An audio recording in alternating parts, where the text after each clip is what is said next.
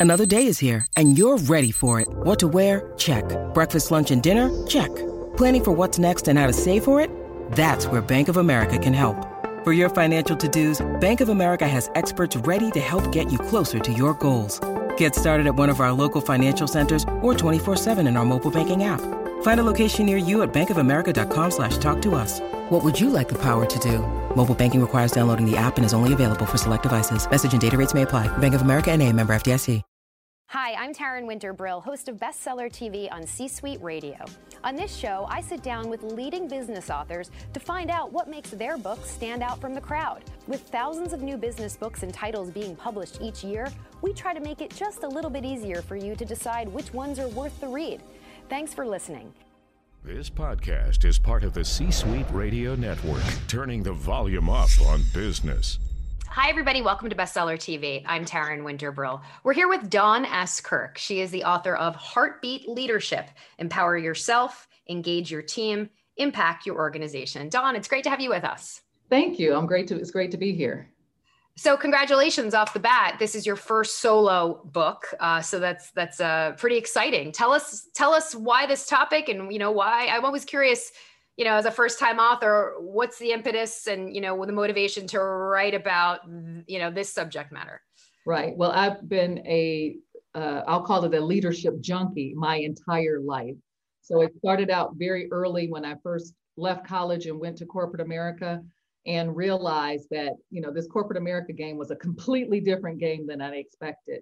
And so I went on this learning quest to understand what it meant to really be a leader and to learn as much as possible about being a great leader. So I started reading tons of books John Maxwell, Brian Tracy, Anthony Robbins, Jim Rohn, um, and studied a tremendous amount. It just became a huge passion of mine to be the best version of myself I could possibly be.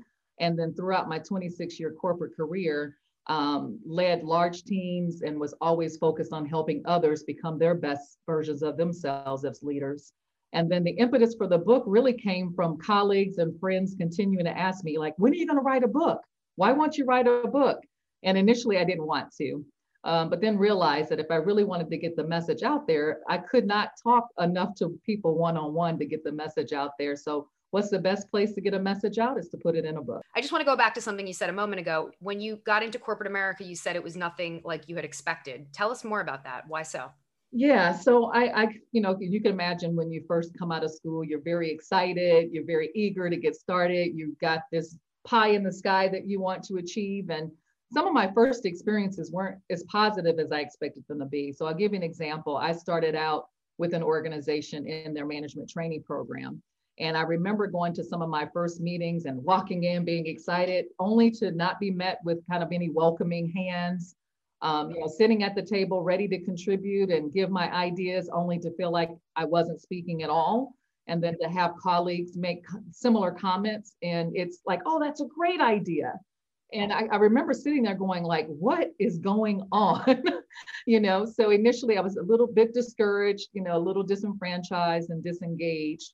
But I suddenly realized that A, the goals that I had set for myself were greater than the obstacles that I was going to face. So I said, I have two choices. I can react negatively or I can respond and still, you know, you know, purge forward to uh, against my career goals. And that's what I decided to do. And that's why I went on this quest for learning on how to be an effective leader. I wanted to make sure no one else ever felt like I did when they came into a room, because I believe that every single person has something to offer and has a value that can be added to any organization if it's welcome and if you engage people accordingly it's really i mean everything you said it's, it's very powerful. So after that experience how did you learn how to deal with that? You know what did you learn along you know along the way? How did you pivot and, and what changed so that didn't yeah. so honestly what really changed was just my mindset. You know there's a saying that says it's not so much what happens to you it's how you choose to respond to it. So i just chose a different response and i just really focused on how do i become my best self? I can't control anybody else I can only control myself. And when I get my teams, I'm going to treat them the way that I want to be treated and set it, you know, set the example and lead by example. So that became my focus more than some of the challenges I was facing um, from others. And when the opportunity presented itself, then, you know, I tried to teach and coach and give feedback. um, about the situations and how I felt in some of those situations when they occurred. And what I realized and learned through the process is that, you know, I don't believe anybody sets out to deliberately make someone feel uncomfortable or not included. It's just a lack of, of self awareness sometimes. So when you take the courage to say something and make somebody aware of a situation, nine times out of 10, I found that the situation corrected itself.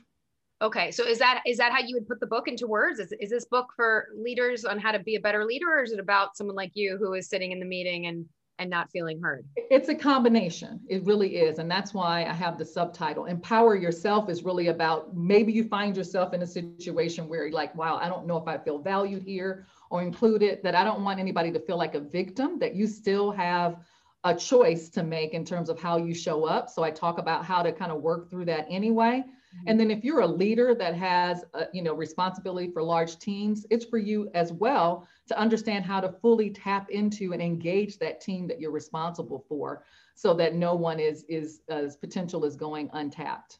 Yeah. And I'm curious when you got to the later stages of your career where you were this leader and you didn't want to treat people the way you were treated, did did the people underneath you did they appreciate that? Did they realize that, you know, they were getting an experience that you didn't? Absolutely. And you know what? If, I don't know if people realize it like immediately. I get the most feedback like after I left the role and they have a different leader. Um, and people would say, you know what, you were the best, you know, boss I ever had. You know, you really cared about people. You really wanted to see me be my best. You always took the time to to help me get where I wanted to go. So I think people honestly did did appreciate it. And the other comment I got a lot was, that people felt like they can bring their whole self to work. So I encourage people to talk about their personal life and I encourage people not to miss those important things, particularly if you had kids. If there was something special going on at school, by gosh, don't miss it. It only happens once. And I trust you to get your job done. So go take that half an hour out and go sit through your child's program or what have you. And I was doing the same thing for mine. I always told my team, if my family calls, I'm going to step out and take the phone call. If there's something going on at my kid's school, I will not miss it. And um, so I led that by example. Yeah, well, certainly the glad you wrote this book because the world me- needs more leaders like you who respect, uh, you know, the team. Um, something that struck me as I as I read the book, you say that sadly most organizations have a heart problem. Yes. Uh, so tell us more. You know, what, what do you mean by that? I, I think we can kind of guess, but, but yeah. So um, it's it's it's a situation where you know the the focus on results is so strong and don't get me wrong we're all in business to drive results and to hit bottom line right. but when it comes at the expense of people um, that's when it becomes a heart problem because you know at the end of the day the heart of the business are are the people that work for you i truly believe that people are your competitive advantage yeah. you know most organizations can duplicate your technology they can duplicate your processes and systems. But if you've done a really good job with engaging your team, that's pretty hard to replicate. Um, and it should be hard to, to recruit away your team if you're treating them well. And so I really want organizations to, to have a, a good balance between understanding that people help you drive sustainable, repeatable performance and not the other way around. And so that's what I mean by a heart problem, that it's always about the numbers and people second, if at all, sometimes. When you need mealtime inspiration, it's worth shopping Kroger, where you'll find over 30,000 mouthwatering choices that excite your inner foodie. And no matter what tasty choice you make, you'll enjoy our everyday low prices, plus extra ways to save, like digital coupons worth over $600 each week. You can also save up to $1 off per gallon at the pump with fuel points. More savings and more inspiring flavors make shopping Kroger worth it every time. Kroger, fresh for everyone. Fuel restrictions apply. C Suite Radio. Right. So you're right. You say the heartbeat is of a company is the people. Is the people. Yeah. Exactly. So what do you say to, you know, someone just to play devil's advocate who says, you know, the money, you have money, you have a business, right? I mean, you could have great people and not making money and then, you know, the heart stops, right?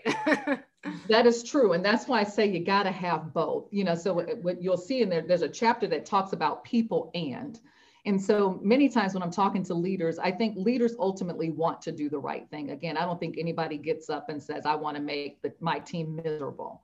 But I do feel that people feel like they have to make a choice between, you know, if, if it's about getting more numbers, I've got to be focused on that. And if I focus there, then I'm not likely to spend the right amount of time developing my team, giving my team feedback. And then I would argue for those that say that's all they want to do, that if that's all you do, that you might sacrifice some results. What I talk about in the book in terms of my six pulses is a way to integrate and do both.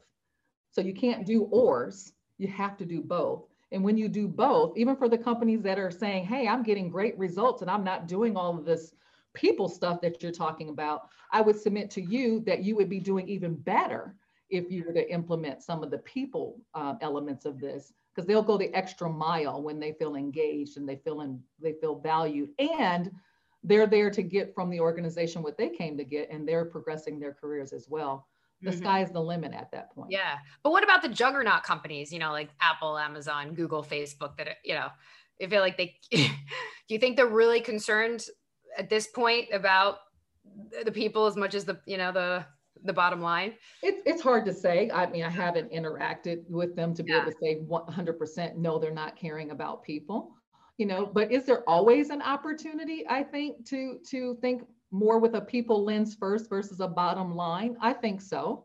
Um, and that doesn't mean that they're bad companies. It's just maybe an opportunity to, you know, maximize and, and, and transform the results even to the next level if they really engage every individual's talents that they have on the team. I'm sure some are going untapped just by default. And you said there's a quote I like. You say any complex problem can be solved um, through people. Yes. So I was curious, like in, any real life examples you can share with us, you know, something that you experienced that. Yeah. That... So I think many times, particularly when we're at the higher levels in the organization, sometimes I think we try to solve problems all by ourselves, sitting mm-hmm. in the mm-hmm. ivory tower. You know, you might be looking at a P&L and say, oh my gosh, you know, we're not hitting our numbers, costs are going through the roof, revenue's not where we want to. We start making these decisions in a vacuum. Sometimes it's, hey, we need to cut people. We need to cut out all this extra maybe training and development and you know things like that. And and the example i would give is before you start cutting things is this an opportunity to engage the team closest to the problem and find out what they have to say about it? Because i found that nine times out of ten the people closest to the problem have a whole lot of solutions they they even know how to fix it but because they have not been asked they don't offer it so they just keep doing what they've always been doing. And, or maybe they've given the idea in the past and it was ignored. So they just say, you know what, I'm just going to do the bare minimums and we're just going to keep going through the motions. And maybe one day, you know, somebody will fix this, but they won't take the ownership to try to help you. And so that's what I mean by how, how can you engage the teams closest to the, to the problems to help you find the best solutions. Right. And I'm curious, how did you come up with the just this this whole heart metaphor? You know, you have six pulses of heart leadership, and then you use you have uh, some P alliteration. You have priorities, preparation, people, processes, performance, and promotion. Say that three times fast. yeah, yeah, try that. So yeah. I, I've kept saying this phrase. Actually, I had a coach as well. So you know, I coach other people, but I had my own coach, and cool he was pushing me about this book, right? And I was like, ah, I don't, I, I just don't think it's that complicated that it's worth putting in the book. And he's like, well, I can show you a lot of best-selling authors that have simple concepts at the end of the day. If it was that simple, everybody would be doing it. And we were just talking and he was writing on the, you know, the whiteboard. And I kept saying, you know, people are at the heart of the business, like they're the heartbeat of the business.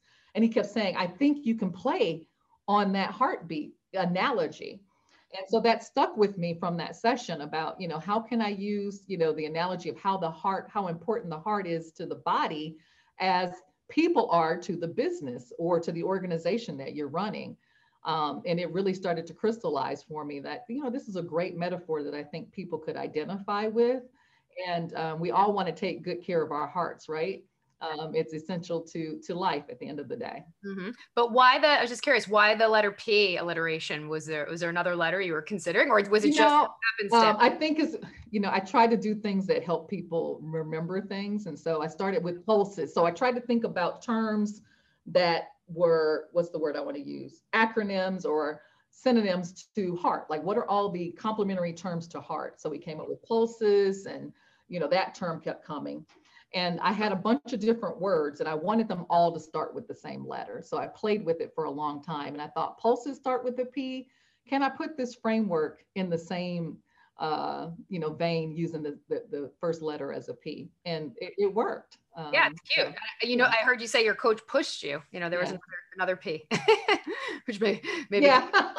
an extra, an extra chapter. Exactly. Um, I'm curious. Um, so who is this book best suited for? Is this someone looking to become a leader? Is this someone in a leadership position who's trying to be a better leader? You know, who do you think is the ideal target you know target market ideally ideally it's a person in a leadership role already whether it's their first time being in a leadership role or frankly it can go to the ceo of an organization and actually i really want the higher level executives to pick up this book because i think sometimes when you reach the higher levels of leadership sometimes you think you've arrived there's nothing else i need to do to better my leadership style and I, you know, having worked at many different levels in the organization across many different functions and two, you know, Fortune 100 companies, I see a lot of opportunity.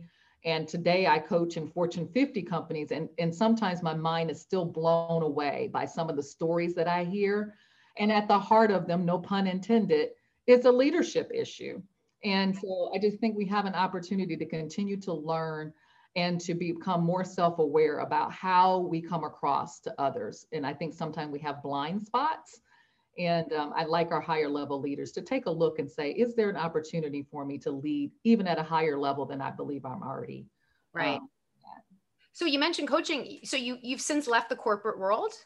I did. I left the corporate role, uh, world. It'll be three years in February. Okay. And I started my own coaching and consulting and leadership development um, firm you know, strictly out of the fact that my entire career I've done this work and I wanted to do it at the next level and be totally focused on on coaching and leading and developing teams and organizations. So yes, it's been almost three years. I'm absolutely loving it.